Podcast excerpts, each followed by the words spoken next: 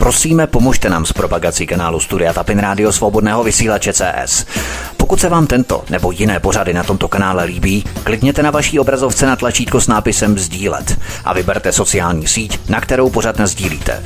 Jde o pouhých pár desítek sekund vašeho času. Děkujeme.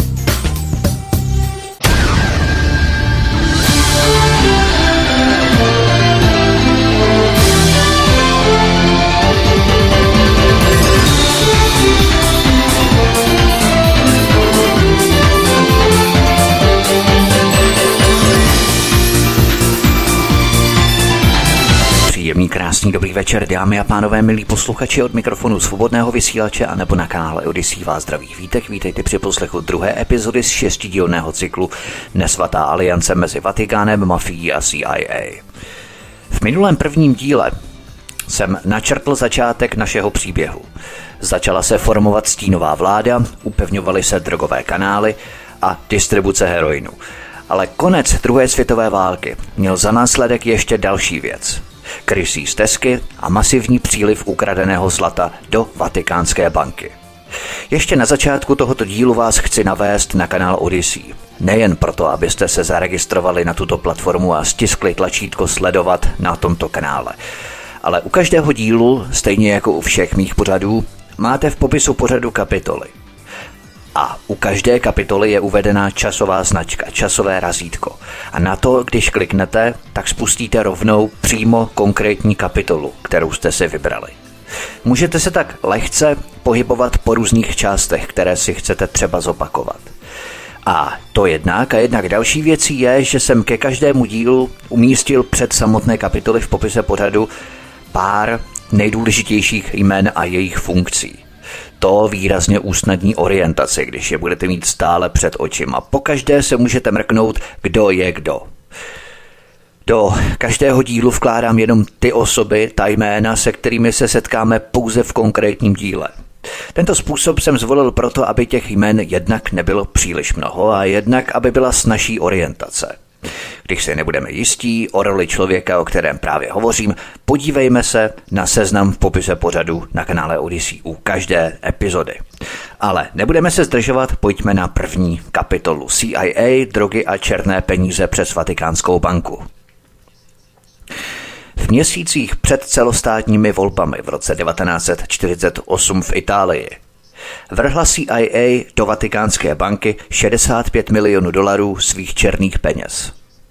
Velkou část hotovosti předali ve velkých kufrech členové Lučánova syndikátu, včetně duchovních s vazbami na sicilskou mafii. Přijetí těchto peněz svatým stolcem bylo přísně utajované. Jedním z důvodů utajení, jak později prozradil newyorský kardinál Francis Pellman, bylo to, že podvratné skupiny v Americe by to pochopili jako velmi účinnou záminku k útoku na americkou vládu za to, že uvolnila peníze Vatikánu. Heroin, který zůstával zdrojem černých peněz, tak sicilské mafii nadále dodával italský farmaceutický gigant Scaparelli. Drogy dostával řetězec podniků, který v Palermu založili Charles Luciano a Don Callo – Mezi tyto podniky patřila i továrna na cukrovinky, která vyráběla čokoládu. Ale ta čokoláda ovšem nebyla plněná ani třešněmi, ani smetanou, ale nugetkami stoprocentně čistého heroinu. Dalším podnikem byl podnik na vývoz ovoce, který měl nedílnou důležitost. Drogy se totiž na Kubu dále dodávaly v bednách z pomeranči, ze kterých polovina pomerančů byla vyrobená z vosku a naplněná čistým heroinem, jak jsem o tom mluvil v minulém díle. Na Kubě Santo Traficante a jeho rodina pokračovali v porcování heroinu s cukrem před jeho dodáním distributorům v New Orleansu, Miami a v New Yorku. CIA vytvořila chráněné drogové trasy do těchto přístavů tím, že navázala úzké vztahy s Mezinárodním združením tesařů prolezlých mafií, které měl nadále pod palcem Rosario Mogavero. Přepravu zboží po celé zemi, po celé Americe usnadňoval Jimmy Hofara a další vedoucí představitelé Mezinárodního bratrstva tzv. Teamstrů, kteří spolupracovali s kamionovými společnostmi vlastněnými mafií. K těmto kamionovým společnostem patřila například Long Island Garment Trucking Company, kterou řídil John Ormento. Tato činnost přirozeně neunikla Harrymu Enslingerovi, šéfovi úřadu pro narkotika a nebezpečné drogy, který zaznamenal prudký nárůst nabídky heroinu v afroamerických čtvrtích a následný růst závislosti. Když se od informátorů dozvěděl, že drogy pocházejí od Charlesa Luciana, vyslal Charlesa Sajergase a další své agenty na Sicílii, kde dostali příkaz sledovat každý krok deportovaného gangstra. Netrvalo dlouho a agenti přistihli Lučána s půl tunou heroinu připraveného k odeslání do Havany. Charles Sajergas naléhal na jeho zatčení. Italská vláda ani americké ministerstvo zahraničí však nepodnikly žádné kroky. Pojďme na další kapitolu. Masakry CIA před italskými volbami. V závěrečných měsících roku 1947 začaly do Itálie přijíždět z New Yorku, Chicaga a Miami stovky mafiánských špiček, aby Lučánovi a Donu Kalovi pomohli řešit problém s komunisty. Černé peníze CIA vyplácela Vatikánská banka z církevních organizací, včetně katolické akce. Svatý stolec tak uzavřel spojenectví se sicilskou mafií, spojenectví, které se v následujících třech desetiletích upevňovalo. Síla mafie byla nyní spuštěná na italské voliče. Don Callo a armáda zločinců, mezi nimiž byl i bratranec Vito Genovézeho, Giovanni Genovéze, vypálili jedenáct poboček komunistů. Čtyřikrát se také pokusili o atentát na komunistického vůdce Girolama Likauziho.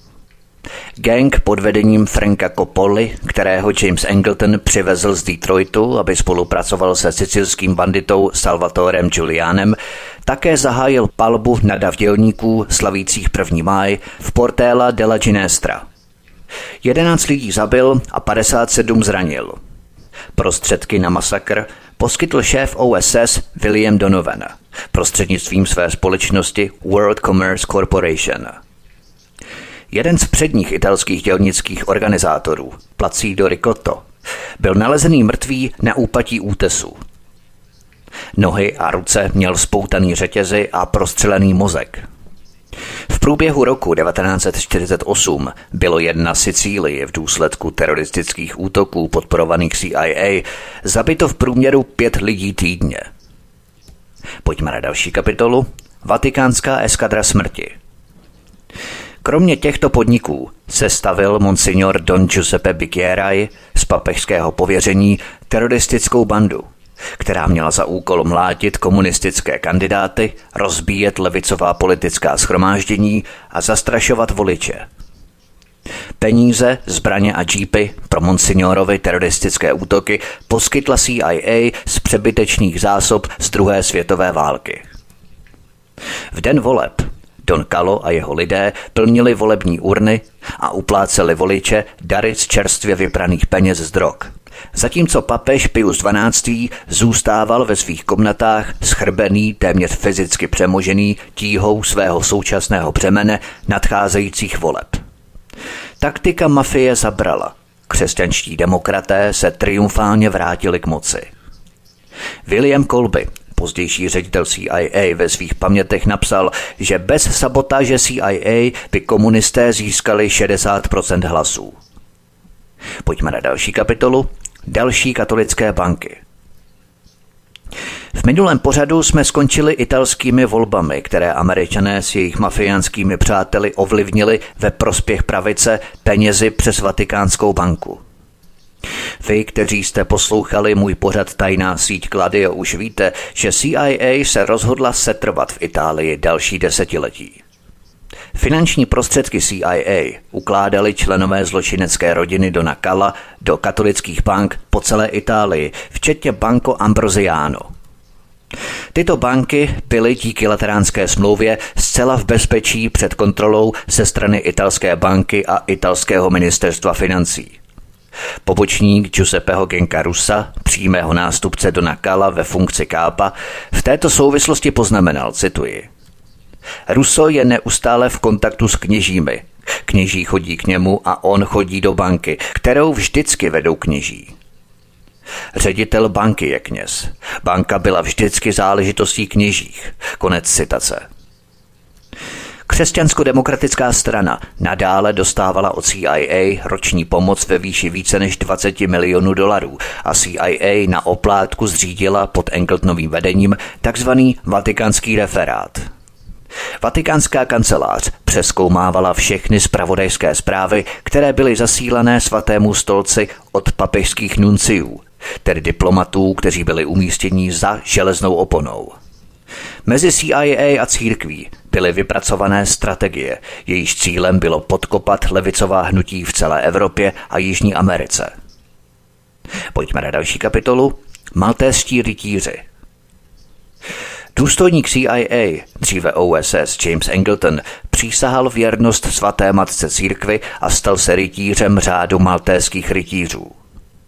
Maltéští rytíři jsou legendárním církevním spolkem, jehož počátky sahají až do dob křížových výprav. Do rytířského stavu byli pasovaní i další američtí špioni. Například pozdější ředitelé CIA William Casey, William Colby a John McConney – Pasovaný byl také generál Vernon Walters, který se stal zástupcem ředitele CIA za vlády George Bushe staršího, potom třeba zvláštní agent CIA William F. Buckley, který se stal majitelem a vydavatelem časopisu National Review.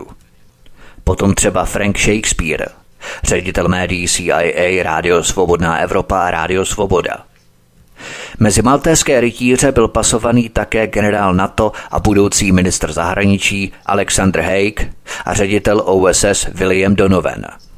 Zvláště zajímavým maltéským rytířem byl generál Reinhard Gehlen, který za druhé světové války působil jako šéf Hitlerovy rozvědky na východní frontě. Jen pro stručné zopakování, které nikdy neuškodí. V roce 1945 byl Reinhard Gehlen požádaný OSS předchůdkyní CIA, aby zřídil pobytové jednotky složené z kolegů nacistů, které špehovaly Sovětský svaz.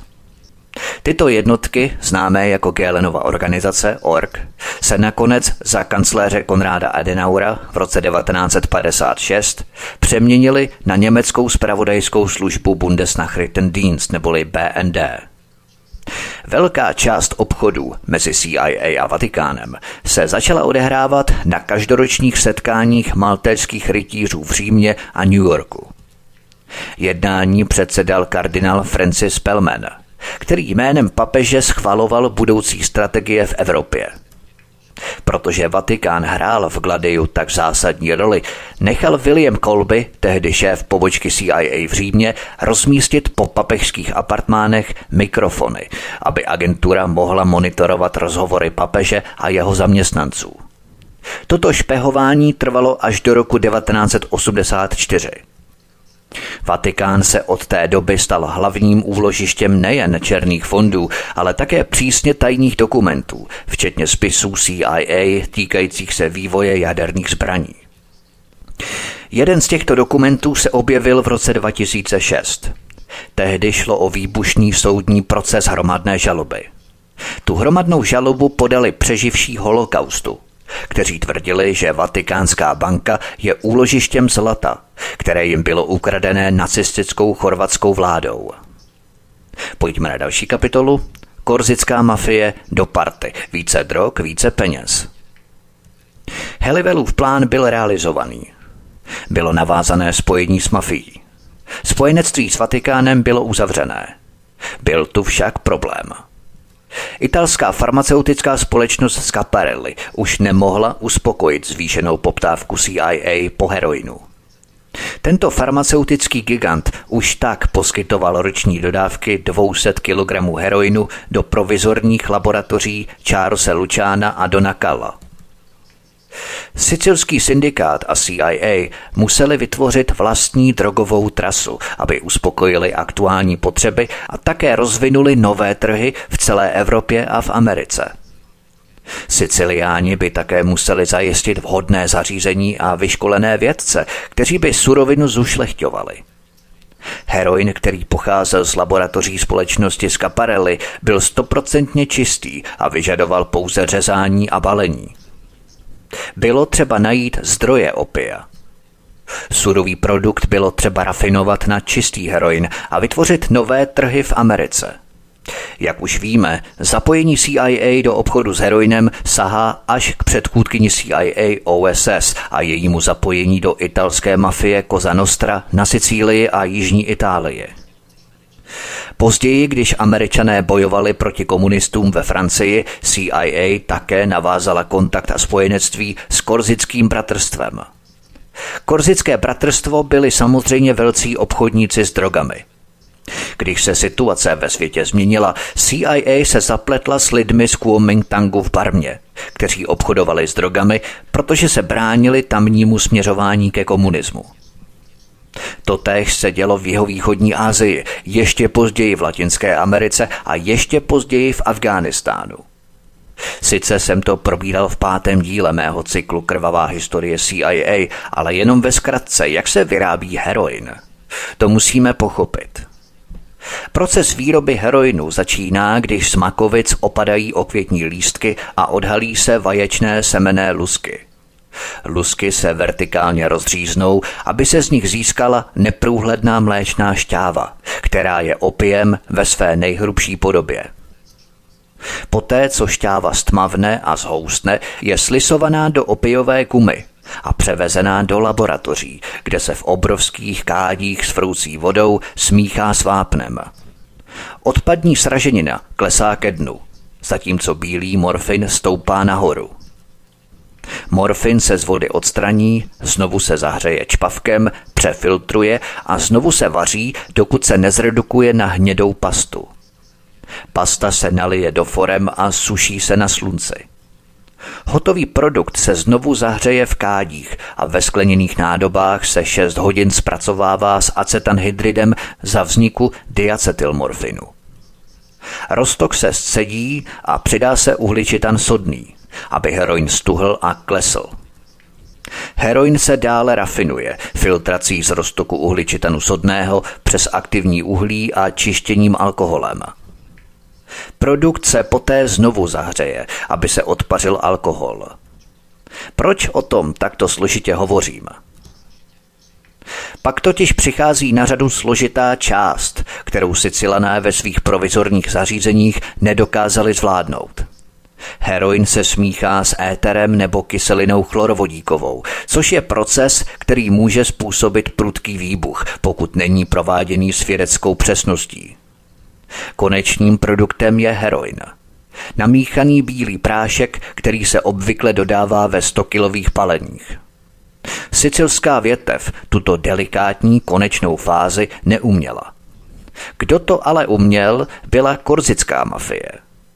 Korzická mafie totiž získala mistrovství v tomto procesu během let práce mezi kambočskými, laoskými a větnamskými technikami ve francouzské Indočíně – v roce 1949 CIA a Lučánův syndikát nutně potřebovali tyto korzické talenty pro vytvoření nové drogové sítě.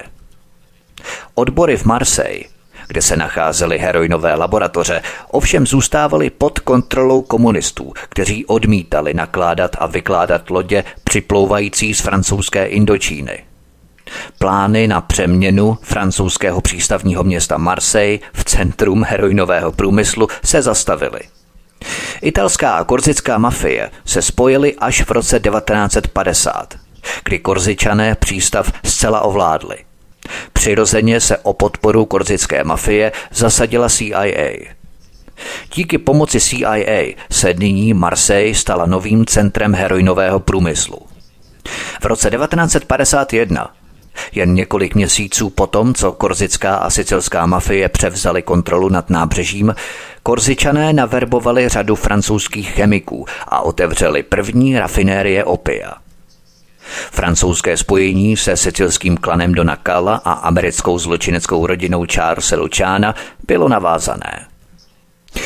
Po Posloucháte druhou epizodu z šestidílného cyklu Nesvatá aliance mezi Vatikánem, mafií a CIA. Od mikrofonu svobodného vysílače nebo na kanále Odisí vás zdraví vítek. Písnička je před námi a po ní pokračujeme. Hezký večer, pohodový poslech.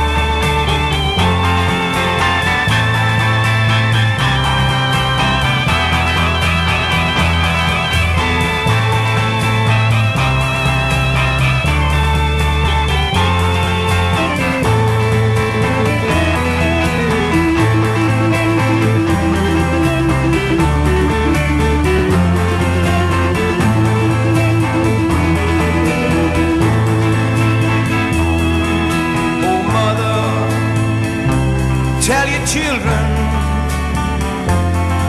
not to do what I have done. Spend your life in sin and misery in the house of the rising sun.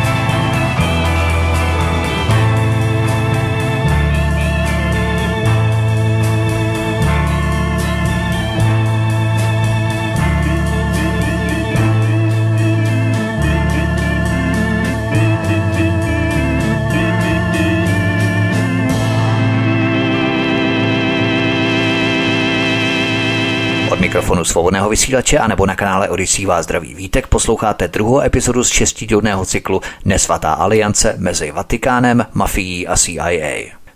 Pojďme na další kapitolu Turecká cesta. Výroba byla jedním problémem, zásobování druhým. Nová heroinová síť potřebovala služby zprostředkovatele drog. Předním zprostředkovatelem opia na tureckých a anatolských pláních byl sami El Khoury, úlisný syrský obchodník s opiem, který se stal hlavním dodavatelem opiové pasty na Blízký východ. Charles Luciano se s El Khourim setkal a navázal s ním obchodní vztah. Díky tomu začaly okamžitě proudit miliony kilogramů surového opia z Turecka do Bejrutu, kde se z něj vyráběl morfínový základ – El Khoury si zajistil cestu tím, že Lučánovými penězi podplatil libanonskou policii a celníky. Z Libanonu byl tento morfinový základ převezený do nových laboratoří v Marseille. Z francouzského přístavu byl potom heroin přepravený nákladními loděmi na Kubu pod ochranou CIA. Po celou dobu své kariéry zůstával syrský drogový pašerák El Khoury v péči a pod ochranou CIA. Několikrát byl zatčený při velkých drogových zátazích, ale ve vězení strávil necelé čtyři měsíce. V roce 1998 se Dennis Dale, bývalý šéf elitní jednotky amerického úřadu pro kontrolu obchodu s drogami, svěřil, že El Khoury byl zaměstnancem CIA. Cituji. Během mé 30-leté kariéry v Úřadu pro kontrolu obchodu s drogami a v příbuzných agenturách se téměř vždycky ukázalo, že hlavní cíle mých vyšetřování pracují pro CIA. Konec citace. Pojďme na další kapitolu. Jeho východní azijská cesta a spravodajská subkultura. Když opium začalo proudit z Turecka, CIA spolupracovala s generálem Čankajškem a jeho armádou na vytvoření doplňkové drogové trasy, která by vedla z Barmy do Marseille. CIA zajišťovala veškeré okamžité potřeby této exilové armády. Byl to nákladný podnik, který bylo možné kompenzovat pouze pěstováním makových polí v horských oblastech severní Barmy a severovýchodního Laosu. V roce 1951 začala CIA dodávat zbraně a materiály jednotkám Kuomintang, které se zabývaly pěstováním opia. Tento podnik byl známý jako operace Paper. To jsem podrobněji řešil v mém pořadu Drogy a CIA, proto to není třeba podrobněji rozvádět. Aby bývalý šéf OSS William Donovan urychlil podnik na výrobu zbraní za drogy na Dálném východě, odstoupil z armády a založil World Commerce Corporation. Tuto společnost založil s malou skupinou velmi bohatých přátel. Mezi nimi byli i například Nelson Rockefeller, Joseph C. Grew, mimochodem synovec JP Morgana, dále Alfred DuPont a Charles Jocelyn Hembro z Hembros Bank – tato společnost, která byla registrovaná v Panamě, zaměstnávala mafiána Sonnyho Fasulise, mezinárodního obchodníka se zbraněmi. Hlavní funkcí World Commerce Corporation byl nákup a prodej přebytečných amerických zbraní a munice zahraničním skupinám podsvětí, včetně Kuomintang a italských mafií. Výměnou za tyto zbraně poskytovala Kuomintang opium – Opium se dopravovalo z hor Barmy a Laosu krycí leteckou společností CIA Civil Air Transport do Bangkoku. V Bangkoku se letadla vyprazňovala a nakládala zbraněmi pro zpáteční let na maková pole. V Bangkoku generální ředitel tajské národní policie zaměstnával své důstojníky, aby nakládali zboží na nákladní lodě záhadné přepravní společnosti Sea Supply Incorporated. To byla další krycí společnost CIA, kterou řídil Paul Helivel. Sea Supply Incorporated. Ten teď působil na barmském konzulátu v Miami. Takže CIA měla dvě klíčové krycí společnosti. Bylo jich samozřejmě daleko více, ale tyto jsou opravdu klíčové. Civil Air Transport, pro letadla se zbraněmi a drogami a Sea Supply Incorporated pro námořní dopravu zbraní a drog. Takto to měli rozdělené. V roce 1954 britská celní zpráva v Singapuru uvedla, že Bangkok se stal hlavním centrem obchodu s opiem v jihovýchodní Asii. Tajský generál Fao navázal blízké přátelství s Williamem Donovanem, který byl jmenovaný americkým velvyslancem v Tajsku. William Donovan byl Faem skutečně tak nadšený, že tajského generála navrhl na vyznamenání legie za zásluhy. Ačkoliv toto vyznamenání nezískal, FAO do roku 1953 obdržel od CIA pomoc ve výši 35 milionů dolarů, včetně darů několika námořních lodí a nákladních letadel používaných k přepravě drog do Hongkongu, Singapuru a Marseille. Společnosti World Commerce Corporation a Sea Supply, stejně jako Civil Air Transport, vznikly v rámci spravodajské komunity ze subkultury mimořádně bohatých a dobře propojených právníků a podnikatelů, kteří v té době nebyli součástí žádné oficiální vládní agentury. Tato spravodajská subkultura nakonec dala vzniknout síti bank, včetně naší známé banky zločinců Bank of Credit and Commerce International a vlastnických firm, včetně American International Group CF Stara, které byly vytvořené za účelem podpory a utajení toku peněz z obchodu s heroinem. Pojďme na další kapitolu Strategický Saigon. V roce 1958 se obchod s opiem v jeho východní Asii stal tak čilým, že CIA zřídila druhou zásobovací linku pro drogy – tato trasa vedla z prašních letištních ploch v Laoských horách na mezinárodní letiště v Saigonu, odkud se překládalo do Evropy a Ameriky. Kromě známé Civil Air Transport si CIA pro tuto přepravu objednala služby malých korzických letadel. Tento saigonský výsadek by nebyl možný bez spolupráce Ngonding Nhiena, prezidenta Jižního Větnamu a Diemova bratra Ngoding Nhu, který působil jako jeho hlavní poradce. CIA poskytovala Diemovi a jeho bratrovi miliony tajných finančních prostředků, aby mohli rozšířit rozsah své spravodajské činnosti a rozsah politických represí vůči větnamskému lidu. Podpora pokračovala i poté, co skorumpovaného Diema, jehož vláda upadla do chaosu v roce 1963, vyhnala z úřadu vojenská chunta také podporovaná CIA. Saigon byl nyní městem strategického významu. Pojďme na další kapitolu. Falešné zprávy a kontrola médií. Jak západní svět stále více zaplavoval heroin, CIA prostřednictvím mluvčích, jako byl George White z Federálního úřadu pro narkotika, svalovala vinu na předsedu Ma, a Čínskou lidovou republiku, kteří byli obvinovaní z organizování přesunu 200 až 400 tun opia ročně z Yunanu do Bangkoku. CIA také prezentovala generála Fa, spojku v azijském drogovém propojení, jako nejlepší americkou naději v boji proti této drogové hrozbě.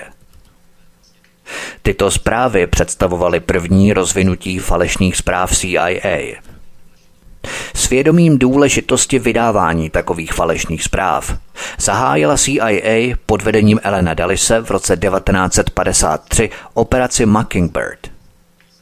To jsem probídal v mém pořadu Média a propaganda, takže opět nebudu podrobně rozvádět. Tato operace jenom bezkratce spočívala v náboru předních novinářů a redaktorů, aby vymýšleli příběhy a vytvářeli kouřové clony – s cílem vrhnout na CIA pozitivní světlo. Součástí operace Mockingbird se nakonec staly celé spravodajské organizace, včetně American Broadcasting Company, National Broadcasting Company, Associated Press, United Press International, Reuters, Newsweek, Mutual Broadcasting System, Miami Herald, Saturday Evening Post a New York Herald Tribune. Díky tomu, že se nyní do činnosti zapojilo více než 400 novinářů a hlavní zpravodajské kanály, mohla CIA pracovat bez obav z prozrazení. Opět tady vidíme v celé kráse, k čemu slouží mainstreamová korporátní média. Maskování a zakrývání tajných operací. Udržují kulisy architektoniky moci, vytvářejí kouřové clony, odvádějí naší pozornost, udržují skorumpovaný systém u moci za pár drobných. Vytvářejí psychologickou bariéru a ideologickou clonu. To je úkolem mainstreamových korporátních médií. Zahltit nás nesouvisejícími nepodstatnostmi, abychom se věci nespojovali a abychom nepřemýšleli o fungování globálního světa jako celku, jako obrovských nadnárodních zločineckých syndikátů. K tomu slouží mainstreamová korporátní média. Ostatní keci jsou jenom omáčkou. Pojďme na další kapitolu. Katolické spojení. Aby CIA napomohla procesu praní miliard z obchodu s heroinem, spolupracovala s Henrym Manfredem, který v roce 1951 založil první zahraniční operaci Federálního úřadu pro narkotika v Římě – Manfredy navázal úzké vztahy s monsignorem Giovannim Battistou Montínem, tehdejším vatikánským státním podsekretářem a pozdějším papežem Pavlem VI. Prostřednictvím Montínyho federálního úřadu pro narkotika zařídila odklonění toku peněz nejprve přes makléřský dům Merrill Lynch a nakonec přes řadu farních bank v Itálii, než nakonec dorazili do vatikánské banky. Na tyto transakce dohlížel Massimo Spada, vysoký úředník Vatikánské banky.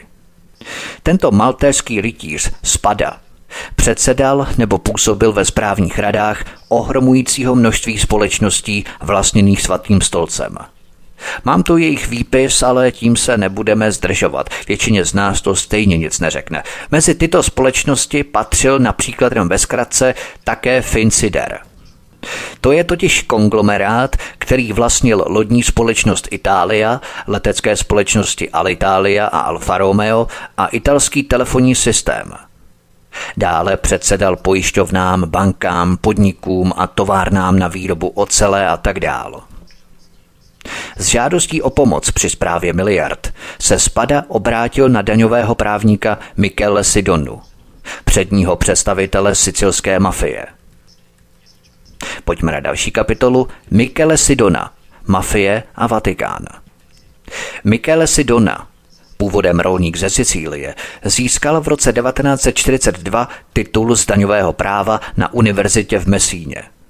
Po invazi spojenců zanechal své praxe a stal se vůdčí osobností černého trhu. Dodával citrony do venkovských oblastí střední Sicílie a vyměňoval je za pšenici a další komodity, kterých byl v Palermu a Mesíně nedostatek. Tento podnik vyžadoval ochranu mafie, která kontrolovala výrobní průmysl a pohraniční stráž. Díky intervenci biskuta Spaty, který měl úzké vazby na pravou ruku Charlesa Luciana Vita Genovézeho, se Sindonovi podařilo tuto ochranu získat – Biskup využil svého vlivu u sicilských donů a amerických vojenských představitelů, aby Sindonovi zajistil čerstvé produkty, padělané doklady a bezpečný průjezd zemí. Sindona použil část svých zisků na nákup zbraní od spojenecké vojenské vlády, které pak poskytl Salvatore Giulianovi a dalším členům hnutí za nezávislost Sicílie. Do konce války se Sindona stal respektovaným členem zločinecké rodiny Luciano a Don Calo a jedním z předních finančních poradců sicilské mafie. V letech 1952 až 55 strávil nějaký čas v New Yorku, kde působil jako Lucianův emisar u Vita Genovézeho. V roce 1955 se Michele Sindona stal také agentem CIA a zajišťoval stálý přísun černých finančních prostředků předním katolickým hodnostářům, včetně Giovanniho Montiniho, který byl mezi tím jmenovaný milánským arcibiskupem. Giovanni Montini, zase ambiciozního mladého právníka, seznámil s Massimem Spadou – Michele Sindona nyní tvořil nedílnou součást propojení mezi CIA, mafií a Vatikánem. Sehrál také klíčovou roli v řetězci událostí, které vyústily ve svržení vlád, masové vraždění a rozsáhlou finanční devastaci. Pojďme na další kapitolu. Katolické gladio. V průběhu 50. let se stovky italských duchovních a příslušníků černé šlechty církve připojili k mafii v rámci podpory operace Gladio. Paolo Tadiani, jeden ze zakladatelů křesťansko-demokratické strany a nový ministr obrany Itálie, se stal jedním z velitelů 622 jednotek Stay Behind v Itálii. Každou jednotku tvořilo 12 až 15 vojáků, kteří byli vycvičení americkými a britskými silami na základně Capomarágiu na severním cípu Sardinie. Tyto jednotky Gladio Stay Behind zřídili 139 úkrytů zbraní, většinou v severovýchodní Itálii, poblíž Korické prolákliny. Všechno jsem to podrobně probíral v mém pořadu Tajná síť Gladio, který tvoří jakési předmostí k tomuto cyklu. Do roku 1955 se objevily církevní jednotky operace Stay Behind, známé jako katolické Gladio. Na jejich zřízení dohlíželi kardinál Giuseppe Siri a italská biskupská konference. Tyto katolické jednotky vedli Augustín Bea, rektor Papežského biblického institutu a Gostino Casaroli, jeho tajní komoří a Fionzero Angelini, mistr papežských ceremonií. K těmto třem klerikům, vyslaným svatým otcem, se brzy připojil Michele Giordano, diecézní asistent katolické akce – Všichni čtyři preláti byli nakonec za svou práci v tajném podniku katolických Gladio povýšení do kardinálského kolegia.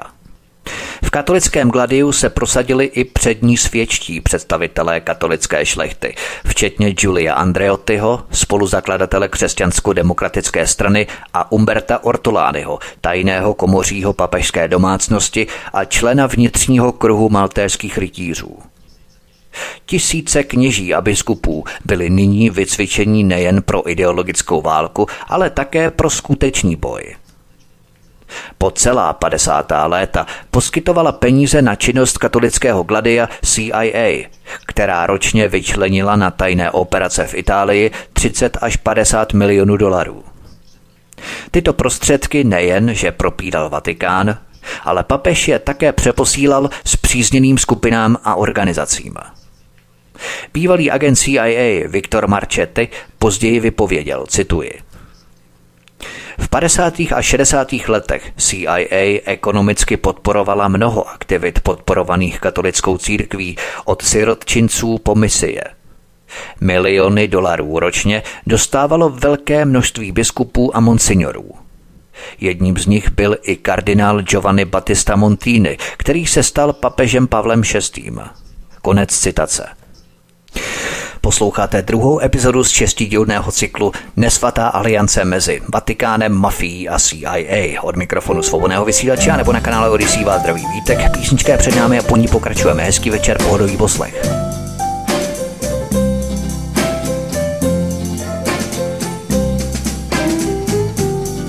If you ever change your mind about leaving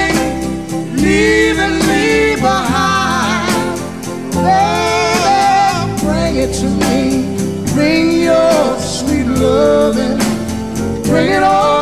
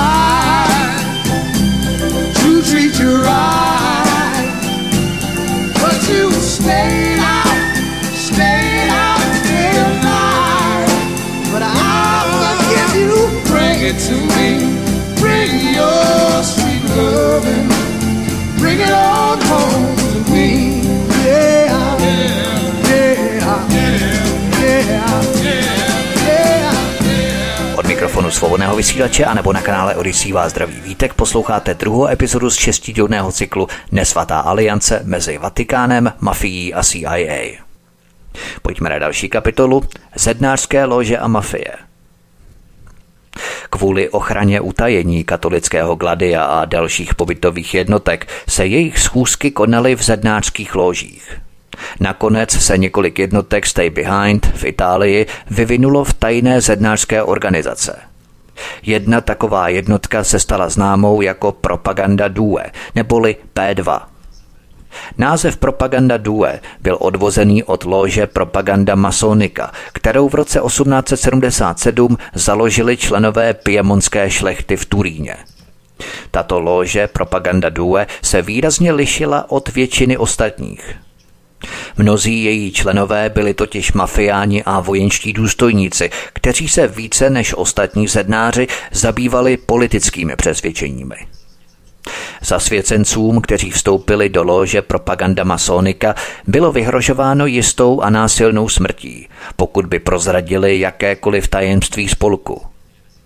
Přítomnost mafie mezi členy lože zaručovala, že tento požadavek omerty nebyl planou hrozbou – v roce 1924 Mussolini zednářství v Itálii zakázal jako politicky podvratné lože.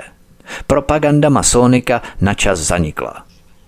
Oživení lože jako propaganda Due neboli P2 se setkalo s plným souhlasem Elena Dalise, ředitele CIA a sednáře 33. stupně. Ellen Dulles si uvědomil, že rozkol v italské socialistické straně, který vyústil ve vznik italské sociálně demokratické strany, zcela vyprovokovali sednáři v Americe a v Itálii prostřednictvím organizované infiltrace. V 50. letech 20. století byly sednářské lože schopné poskytnout bývalým fašistům tzv. demokratické krytí a také jim poskytly kontakty na americké sednáře. Giordano Gamberini, velmistr italských zednářů a agent CIA, proslul jako obchodní cestující antikomunismu. Z části i díky jeho úsilí vznikly lože na základnách NATO. Například počínaje loží Benjamin Franklin, která byla založena 25. července 1959. Zdálo se, že papež Pius XII. svým mlčením schvaloval vzestup svobodného zednářství v poválečné Itálii. Tento tichý souhlas byl ohromující. Římskokatolická církev totiž zednářství odsoudila a zakázala svým členům účast na zednářských obřadech pod hrozbou exkomunikace. Zednářská lože Propaganda Due se také stala magnetem pro mafii – jak mafie, tak i zednáři byli tajnými spolky, které fašisté zakázali. Cezáre Mori, kterého Mussolini pověřil vymícením mafie, používal prostředek výslechu známý jako kazéta. Při této technice byl podezřelý přivázaný k dřevěné bedně, pičovaný koženým byčem namočeným ve slané vodě, zatímco jeho genitálie byly sevřené ve svěráku. Na konci druhé světové války se mafie začala aktivně zapojovat do zednářských loží. Během 50. a 60. let přijalo v rámci 113 sicilských loží řády 2411 členů mafie.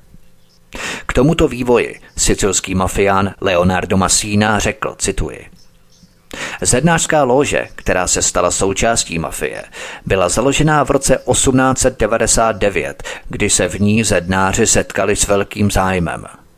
Mnoho čestných mužů, zejména ti, kteří se úspěšně stali mafiánskými bosy, patřili k zednářům, protože právě v zednářství mohou mít naprosté vztahy s podnikateli a institucemi.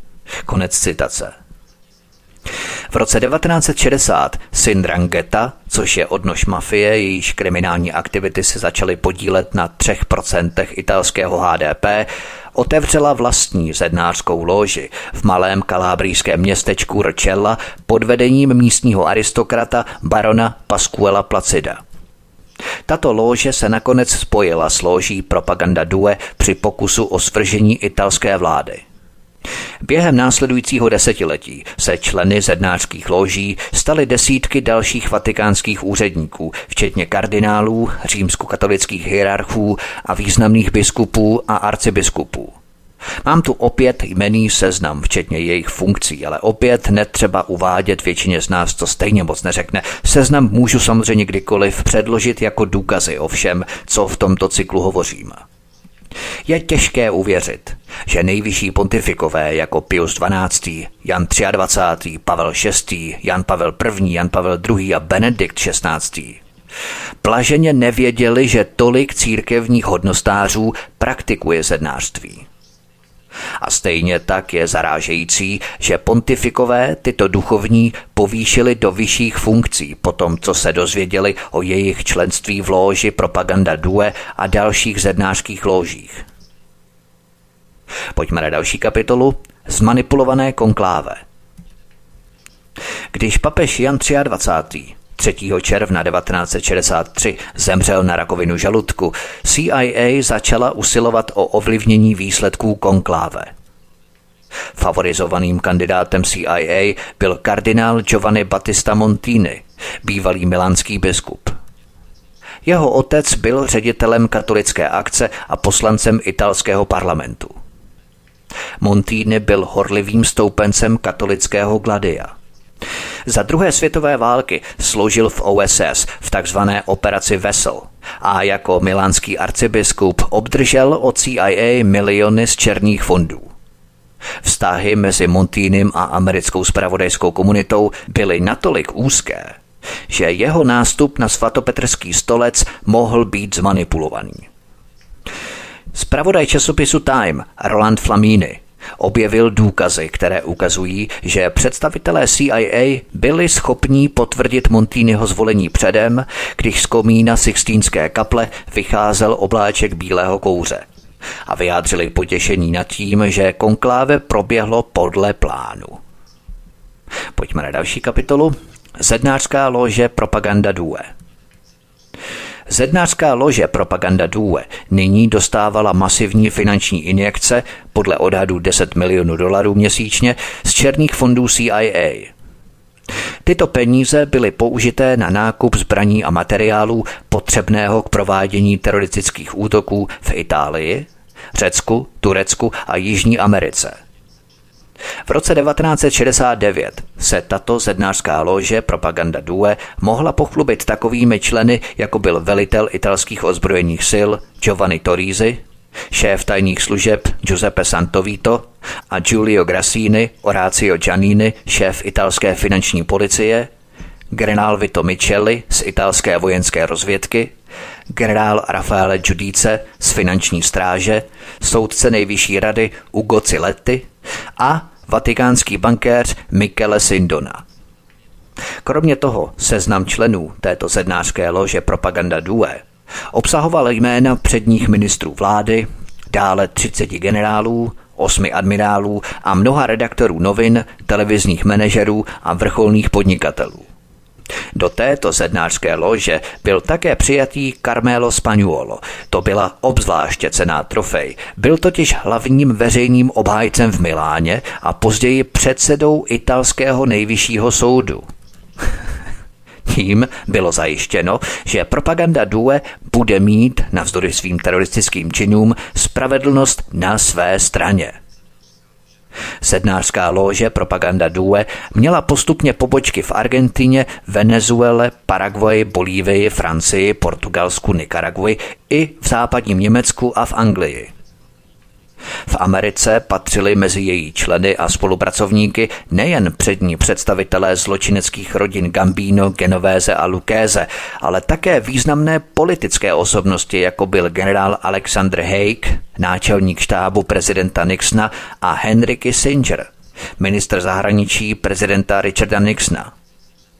Mnozí si řeknou, jak je možné, že tak obrovský kolos s tolika lidmi na různých příčkách zasvěcení jsou ochotní na slovo poslouchat pokyny svých nadřízených. To se dotýká vůbec celého obrazu, jak takové kolosy většinou fungují formou vydírání. Toto vydírání stmeluje vnitřní řád a nutí ostatní k poslušnosti. Jak to funguje? V takovýchto zednářských ložích, ale i v některých politických stranách a hnutích, se hromadí kompromitující materiály nejen na odpůrce, ale hlavně na vlastní členy. Když do zednářského řádu vstoupil nový rekrut, byl povinen prokázat svou lojalitu tím, že vůdci lože předal dokumenty, které by kompromitovaly nejen jeho samotného, ale i jeho rodinu i další případné kandidáty. Jednoduše museli na sebe i svou rodinu napráskat špínu. Některé politické strany a hnutí to omlouvají tím, že chtějí být připravené, kdyby stejné kompro získal někdo jiný, tak už budou připraveni předem a schopní se bránit, ale to jsou samozřejmě keci. Když byli tito potenciální kandidáti konfrontovaní s důkazy o svých nekalých činech, většinou uhly ustoupili a beze slova protestů se podvolili a podmanili.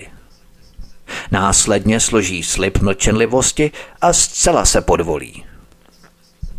Nakonec se ve spisech vůdců zednářské lože Propaganda Due objevily nejen kompromitující materiály na téměř všechny významné italské vládní činitele, ale také nahé fotografie Jana Pavla II. u bazénu. Takové intimní fotografie jsou zvlášť pikantní, protože pod nima ustoupí třeba i bývalý nejvyšší státní zástupce, který ví, že existují fotografie jeho samotného, jak leží na posteli a nad ním domina s bičíkem. Tak to prostě je – můžete tvrdě, brutálně ovládat. Budou poslušní a budou dělat, co chcete, nebudou odmlouvat. Pojďme na další kapitolu. Konference v Apaláčiu a zátah na mafii. Sjednocení americké mafie, které v roce 1931 přinesl Charles Luciano, se však hroutilo – v říjnu 1957 uzavřel Vito Genovéze, který stále působil jako Lucianova pravá ruka, spojenectví s Karlem Gambínem za účelem popravy Alberta Anastázia, hlavy zločinecké rodiny Mangano. Anastázio rozčeřil vody Mejera Lenskýho a Santo Trafikanteho mladšího tím, že se pokusil získat kontrolu nad lukrativním tokem heroinu z Havany. Měsíc po Anastáziově vraždě Vito Genovéze předsedal konferenci v Apaláčiu, na které sám sebe pomazal za šéfa všech šéfů, Capody Tutti Capi. Jmenoval Karla Gambína novou hlavou klanu Mangano a rozhodl, že mafie se nesmí podílet na obchodování s narkotiky mimo Harlem a další černožské čtvrti. Ovšem, co se nestalo – v průběhu této konference v Apaláčiu uspořádala pensylvánská státní policie razii. Výsledkem tohoto zátahu bylo zatčení Karla Gambína, Paula Castella, Josefa Bonána a Santo Trafikanteho mladšího, hlavy rodin z Jižní Floridy a klíčové postavy mafie na Kubě. Dalšími účastníky byli Stefano Magadino z Buffala, Nick Chivella z Kansas City, Sam Giancana z Chicaga a zástupci rodin z Milwaukee, Dallasu, Pittsburghu, Philadelphia, San Francisco a Los Angeles. Tato konference v Apaláčiu se stala milníkem v análech organizovaného zločinu v Americe – tento zátah, který způsobil rozpad mafiánské schůzky, se na několik týdnů dostal na titulní stránky celostátních novin, rozzuřil mafiány a uvedl do rozpaků americké vládní představitele. Veřejnost nyní poprvé viděla, že organizovaný syndikát mafiánských rodin kontroluje tok nelegálních drog po celé Americe. Charles Luciano, rozhořčený opovážlivostí svého podřízeného a výsledkem konference, naverboval Karla Gambína, aby se podílel na plánu, jak přistřihnout křidélka Vitovi Genovézemu, samozvanému kápovi americké komise. Gambino na Lučánovo naléhání vyhledal Nelsona Cantelopse, drobného podvodníčka, který si odpikával trest v Sing Singu. Darem 100 tisíc dolarů ho přesvědčil, aby podal svědectví, že byl svědkem genovézého masivních nákupů drog. Kantelops mu vyhověl. V roce 1958 byl Vito Genovese a 24 členů jeho gengu zatčeno za porušení nového zákona o kontrole narkotik. U soudu Cantelops vypověděl, že nejen, že byl svědkem nákupů, ale že pro Genovézeho fungoval jako kurýr, když převážel heroin z Harlemu do černožských komunit po celé zemi. Porota byla údajně zmanipulovaná a téměř výhradně na základě Kantelopsova svědectví byli Vito Genovéze a jeho vojáci odsouzení k 15 letům vězení. Když byl Vito Genovéze ukrytý ve federální věznici v Atlantě, stal se Santo Traficante mladší po Lučánově smrti v roce 1962 standardně hlavním kápem mezinárodního obchodu s heroinem. Ve svých 57 letech byl jedním z nejefektivnějších mafiánských vůdců. Santo Traficante se vyhýbal okázalému životnímu stylu plného kadilaků a diamantových prstenů, který byl tak charakteristický pro mnoho mafiánů. Místo toho pěstoval strohost starých sicilských donů a projevoval se sebevědomně, což přispělo k jeho značnému vlivu na sicilské a americké rodiny – Navzdory své prestiži mezi muži úcty, mu jeho zdravý rozum bránil v tom, aby se ucházel o vedoucí postavení v mafiánských národních a mezinárodních komisích. Většinou zůstával ve stínu, čímž se stal nejméně známým a nejvíce podceňovaným vůdcem organizovaného zločinu. Pojďme na další kapitolu. Vzestup Michele Sindony. Pát Vita Genovézeho podnítil vzestup Michele Sindony. Ctižádostivý mafiánský právník, nyní s požehnáním svých donů Giuseppe Gencarusa, nástupce Dona Kala a Charlesa Luciana, navázal úzké vztahy se zločineckou rodinou Gambino – Gambínové, vědomi si Sindonova klíčového postavení u CIA a Vatikánské banky, neváhali a vzali ho pod svá ochranná křídla. Říkávali, Done Michele, si největší ze všech Sicilanů, pomůžeme vám s vašimi problémy. Řekněte nám, koho chcete zabít, řekněte nám, kdo jsou ti bastardi. Michele Sindona použil peníze mafie a CIA k založení společnosti Fasco AG. Šlo o lichtensteinskou holdingovou společnost, která se stala základním kamenem jeho finančního impéria. Prostřednictvím Fasco AG Michele Sindona koupil svou první banku, Banka Privata Financiaria v Miláně. Tato banka byla založena v roce 1930 fašistickým ideologem a sloužila jako kanál pro nelegální převody finančních prostředků z Itálie pro několik privilegovaných osob. Banka nyní sloužila jako hlavní prostředek převodu peněz na drogy z Vatikánské banky pro účely Gladia.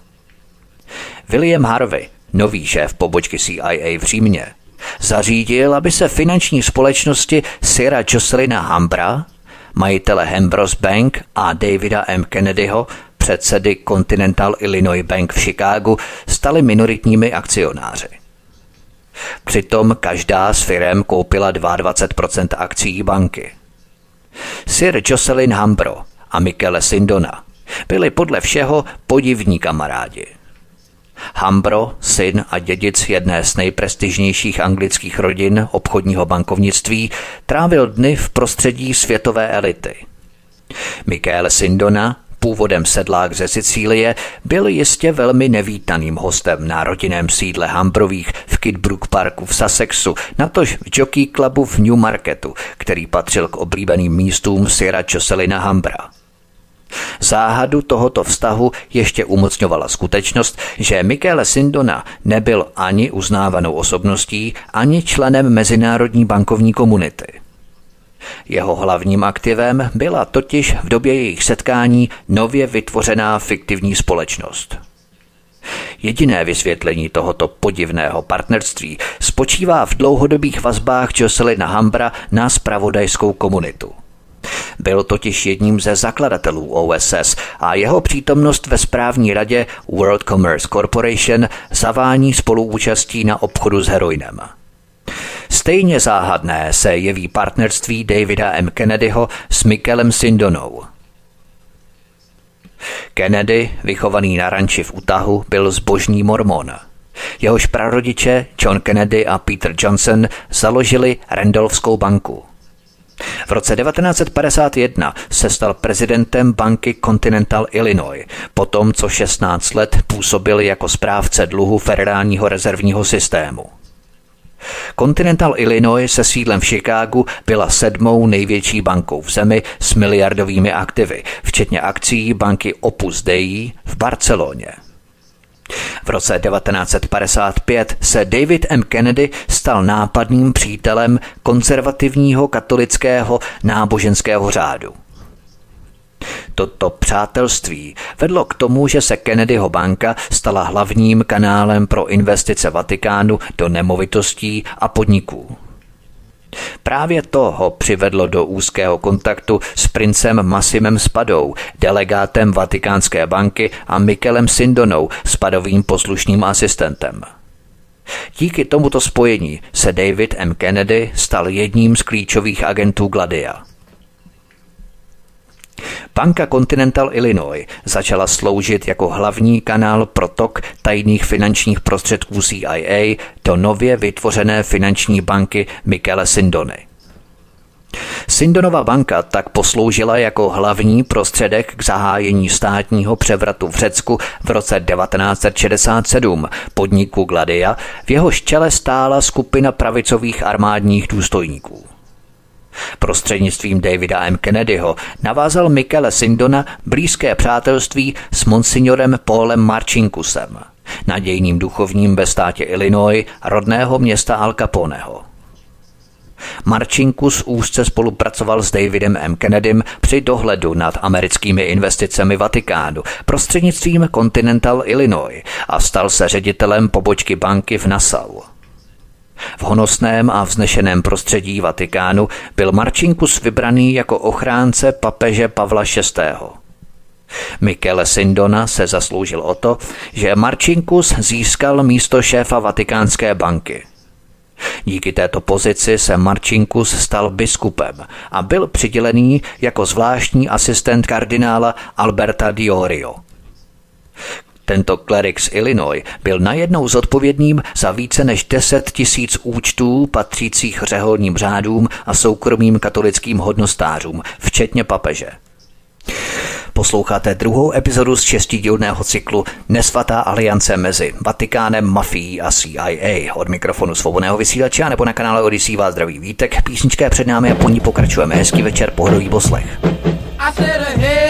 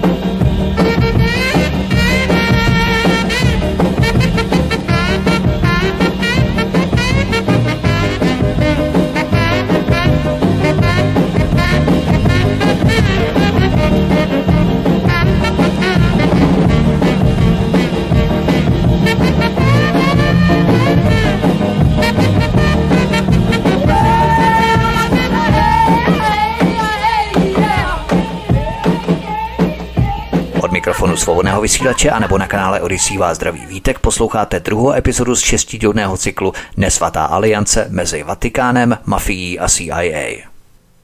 Pojďme na další kapitolu. Další nová banka. Michele Sindona dále získal Banka di Messina.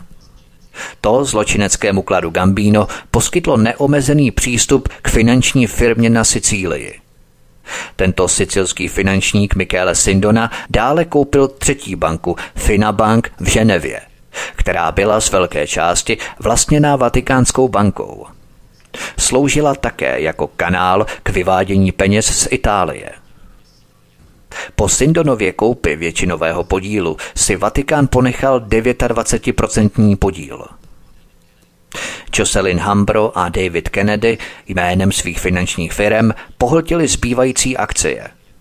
Sedlák ze Sicílie Michele Sindona se nyní stal jednou z nejvlivnějších postav v mezinárodních finančních kruzích. Ve spolupráci s významnou pařížskou bankou koupil Sindona kontrolní balík akcí společnosti McNeil and Libby Incorporated, obrovského amerického potravinářského řetězce s více než 13 sty zaměstnanci v oblasti Chicaga. Pojďme na další kapitolu Spojení do Chicaga. Soubor zpráv CIA které byly zveřejněné na základě zákona o svobodném přístupu k informacím, ukazují, že Sam Giancana, mafiánský kápo z Chicaga, se v 60. letech stal jedním z agentů CIA v podsvětí a jednou z klíčových postav v procesu praní špinavých peněz. Členové Giancanovy rodiny ukládali vklady v bance Continental Illinois, které byly převáděné do Sindonových bank a podniků v Lichtensteinsku a Miláně – Další peníze převezli Čankánovi lidé do Washingtonu, kde byly převedené na dluhopisy a přeposlané do Finabank v Ženevě. Ještě více peněz bylo převezené z Chicaga do Mexika v kufrech, které nesli zločinci převlečení za katolické kněze.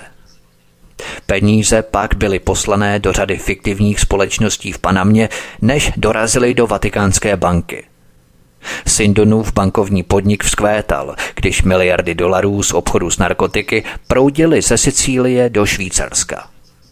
Zároveň se učil jednomu z kardinálních pravidel krádeže. Nejlepší způsob, jak vyloupit banku, je koupit ji. Velká část ukradených peněz ale neskončila v Sindonově peněžence nebo v trezoru italsko-amerického klubu v Brooklynu sloužily k vytvoření strategie napětí Gladio a dalších tajných podniků, které měly vypuknout v nadcházejících desetiletích. 22 miliard dolarů, o které Michele Sindona a jeho krajané nakonec přišli při svých bankovních podnicích, jako by se rozplynulo ve vzduchu. Finanční analytici dodnes zůstávají zmizelými penězi zaskočení. Jen málo kdo si uvědomil, že účelem těchto akvizic, těchto bank agenty CIA, mezi které patřili Paul Helivel, William Colby, Donald Beasley, David Kennedy a Michele Sindona, nebylo přinášet akcionářům dividendy, ale spíše nahromadit ztráty v nepřehledné řadě falešných podniků. Další bankéři, kteří sdíleli vizi Gladio, nového světového řádu vytvořeného prostřednictvím rozkladu politických ideologií nepřátelských americkému kapitalismu, byli ochotní nechat své instituce pro tuto věc finančně krvácet. Zdá se, že David Rockefeller, Předseda Rady pro zahraniční vztahy spadá do této kategorie, jak naznačují stovky milionů dolarů ztrát, které vznikly z investic Chase Manhattan v Jižní Americe na příkaz CIA. Jakmile se Gladio proměnilo v mezinárodní operaci, Ukázalo se, že miliardy z obchodu s drogami nestačí na pokrytí rostoucích výdajů. Zatímco Michele Sindona nakupoval banky za finanční prostředky mafie, Vatikánu a CIA, Paul Helivel a mafián Meyer Lenský zakládali v Miami a na Bahamách banku Castle Bank and Trust. Na rozdíl od Sindonových bank, které byly využívané k útokům v Itálii, Turecku a západní Evropě, se Castle Bank and Trust stala kanálem pro miliony dolarů určených CIA k financování tajných operací zaměřených na země Latinské Ameriky a Dálného východu. Pojďme na další kapitolu. Králové peněz, drogy a papežský problém. Společnost Manirex, která vznikla v roce 1964, navázala vztahy s 850 klientskými bankami po celém světě. Prováděla obchody v objemu přesahujícím 200 miliard dolarů ročně. Prostřednictvím této makléřské firmy Manirex mohli nejbohatší a nejmocnější italští jednotlivci nelegálně a bezpečně ukrývat obrovské majetky v zahraničních bankách. Michele Sindona tuto službu vykonával za provizi, která se pohybovala mezi 15 a 20 procenty. Vedl si také soukromou účetní knihu, která usvědčovala jeho důvěrné klienty. Tento seznam mu posloužil později jako záchrana, když se jeho nafouknutá firemní loď potopila. V červnu 1967 se agenti finančního úřadu dozvěděli, že Michele Sindona byl zapojený do obchodu s drogami klanu Gambino. Případ se začal soustředovat nikoliv na heroin, ale na nelegální pohyb tlumivých stimulačních a halucinogenních drog mezi Itálií, Amerikou a možná i dalšími evropskými zeměmi. Vyšetřování se však díky zásahu CIA dostalo do slepé uličky. Jeho východní Asie měla i nadále zásadní význam pro globální trh s narkotiky. Michele Sindona navázal přátelství s Chiang Kai-shkem a členy jeho rodiny. V roce 1967 byli agenti CIA Ted Shackley a Thomas Kleins pověření založením rafinérií heroinu s pomocí korzické mafie, která pronikla do saigonského podsvětí. V roce 1968 Ted Shackley zařídil, aby Santo Traficante mladší naštívil Saigon a setkal se v hotelu Continental Palace s drogovým bosem Wang Pao. Tato schůzka se týkala Wangovy schopnosti zajistit dodávky pro stále rostoucí poptávku. Během svého pobytu se Santo Traficante setkal také s prominentními korzickými gangstry, aby je ujistil o zvýšení dodávek do jejich laboratoří v Marseille.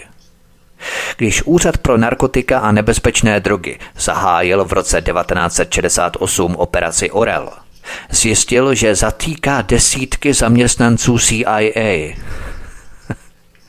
Mnozí z nich dokonce pracovali přímo pro trafikanteho.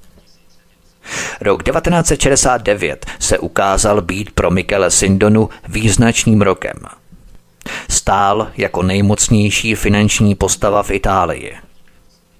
Do jeho skupiny patřilo šest bank, mezinárodní hotelový řetězec Ciga a 500 dalších společností. Ovládal milánský akciový trh, na kterém měl pod kontrolou 40% akcí obchodovaných v daný den – jeho schopnost ovlivňovat finanční situaci v Itálii byla tak hluboká, že ho bývalý premiér Giulio Andreotti, bývalý člen sednářské lože Propaganda Due, prohlásil za zachránce Liry. Na jaře téhož roku byl Michele Sindona pozdě v noci předvolaný do papežské soukromé pracovny ve čtvrtém patře Apoštolského paláce. Je tu strašný problém, řekl Pavel VI. v rozhovoru s Michelem Sindonou. Měl na mysli zhroucení první republiky a dlouhou vládu křesťansko-demokratické strany. Nová vláda přikročila k zamítnutí lateránské smlouvy z roku 1929 a osvobození katolických podniků od daní v celé zemi. Toto opatření znamenalo pro církev finanční nouzy a roční daňový účet přesahující 250 milionů dolarů. Ještě horší je, že toto opatření by mohlo přimět další země, aby následovali jeho příkladu a svatá matka církev by tak přišla o svůj obrovský majetek. Žádná věc, řekl papež, není důležitější. Michele Sindona odpověděl návrhem nové strategie – tato strategie přesunula vatikánské zdroje z Itálie do Ameriky a na nezdaněný trh prostřednictvím sítě offshoreových finančních firm. Tento krok nejen zahálil vatikánské majetky do omerty, vlastnosti, které si svatý stolec cení stejně jako mafie, ale také ostatním zemím ukázal, že římskokatolická církev je finančně silná a že jakýkoliv zásah do vatikánských financí měl pro národní ekonomiky neblahé důsledky. Pojďme na další kapitolu Pečeť spojení Vatikánu a mafie. Když papež Pavel VI. vyslechl návrh, předal Michele Sindonovi už připravenou dohodu – Dohoda byla ještě větší, než jakou mohli mafiáni doufat nebo než se odvážili navrhnout. Jmenovala Michele Sindonu vedoucím bankéřem římské kurie a udělila mu plnou kontrolu nad zahraniční i domácí investiční politikou Vatikánu. Podle dohody měl Michele Sindona úzce spolupracovat s biskupem Marčinkusem, který se nyní stal sekretářem Vatikánské banky a kardinálem Sergiem Gerim, guvernérem Vatikánu. Oba duchovní ovšem zůstávali pouze jeho poradci. Tato dohoda dávala Michele Sindonovi k dispozici vatikánské miliardy – když vatikánský šéf otočil na poslední stránku, pohlédl na svatého otce a usmál se. Papež už dokument podepsal a spečetil. Byl to nejvyšší projev důvěry, jaký si kdo mohl od vyslance Boha na zemi přát. Taková důvěra ovšem nebyla slepá. Vycházela z papežova vědomí, že Michele Sindona má nadále téměř výhradní kontrolu nad miliardami černých fondů, které proudily do svatého stolce. Předtím, než Michele Sindona převzal kontrolu nad jeho majetkem, vlastnil Vatikán významné podíly v Rothschildově bance ve Francii. V Chase Manhattan Bank v 57 pobočkách ve 44 zemích, Credit Suisse v Curychu a také v Londýně, v Morgan Bank, Bankers Trust, General Motors, General Electrics, Shell Oil, Gulf Oil a Bethlehem Steel. Vatikánští úředníci zasedali ve správní radě společnosti Finsider, která se svým kapitálem 195 milionů lir, rozděleným do 24 společností, vyráběla 90% italské ocely. Svatý stolec ovládal dvě lodní společnosti a automobilku Alfa Romeo. A co víc, ve vatikánském portfoliu byly kontrolní podíly italských luxusních hotelů, včetně římského Hiltonu. Ústředním podílem Vatikánu však byla Societa Generale Immobiliare – stavební společnost, která svatému stolci přinášela bohaté zisky od doby, kdy ji v roce 1934 získal. V roce 1969 se akcie imobiliáre prodávaly za 350 lir. Michele Sindona koupil od Vatikánu 143 milionů akcí za dvojnásobek tržní ceny, 700 lir za akci za peníze, které byly nelegálně převedené na jeho účet z vkladů u banka Privata Financiaria. Stejným způsobem Michele Sindona nakoupil většinový podíl Vatikánu v Condotte de Aqua, italské vodárenské společnosti, a keramíka Poči, chemické a porcelanové společnosti. Aby papeže ušetřil rozpaků, koupil také Serono, vatikánskou farmaceutickou společnost, která vyráběla antikoncepční pilulky, což ve světle Vatikánu, který vlastnil tuto společnost, vytváří velmi komickou situaci. No, to je konec, milí posluchači dnešního druhého dílu, co uslyšíte příště. Příště se podívám na operaci Kondor. To byla jakási latinskoamerická obdoba operace Gladio v Evropě. Na Jižní Americe byl Kondor, v Evropě bylo Gladio. Tato operace Kondor je ale velmi důležitá, protože už tehdy v ní hrál velmi významnou roli a důležitou roli papež František, tehdy ještě jako Jorge Mario Bergoglio. Proto je mu také přezdíváno jako papež Washingtonu. Jakou roli hrál papež František v této operaci Kondor. To byla role velmi zásadní a docela brutální. Tak to se dozvíte příště ve třetím dílu mého pořadu, mého šestidílného cyklu Nesvatá aliance mezi Vatikánem, mafií a CIA. Já doufám, milí posluchači, že se vám tento pořad líbil. Myslím, co do obsahové a faktické stránky, ne v rámci těch faktů, protože ta fakta jsou příšerná, neskutečná, hrozná.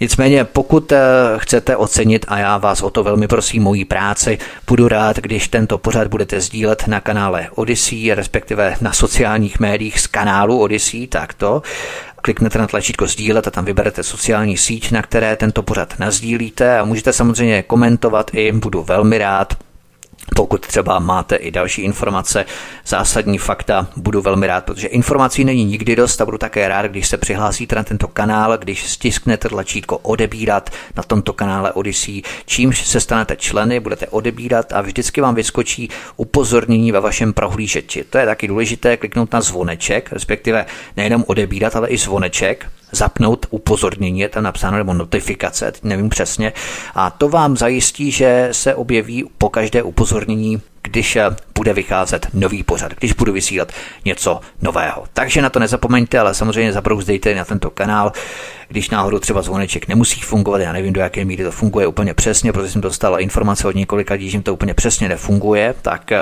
pokud vám to nefunguje, to nevím, ale mělo by to fungovat 100%. A pokud vám to nefunguje, tak zabrouzdejte občas na tento kanál, pakliže třeba uvidíte, že je něco nového. Každopádně vysílám v pondělí a ve středu od 7 večer a potom v pátek zhruba od 22.30 od půl jedenácté večer je tu pořad. Takže to by bylo všechno od mikrofonu svobodného vysílače nebo na kanále Odisí vás zdraví vítek, mějte se moc krásně a příště u třetího dílu Nesvaté aliance mezi Vatikánem, mafií a CIA se s vámi opět těším na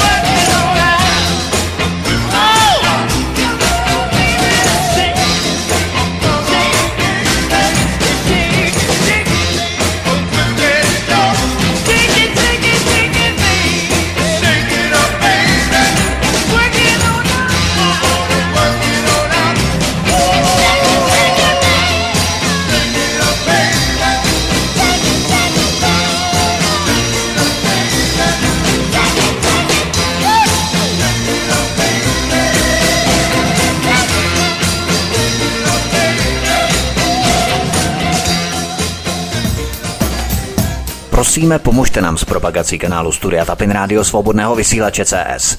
Pokud se vám tento nebo jiné pořady na tomto kanále líbí, klikněte na vaší obrazovce na tlačítko s nápisem Sdílet a vyberte sociální síť, na kterou pořad sdílíte.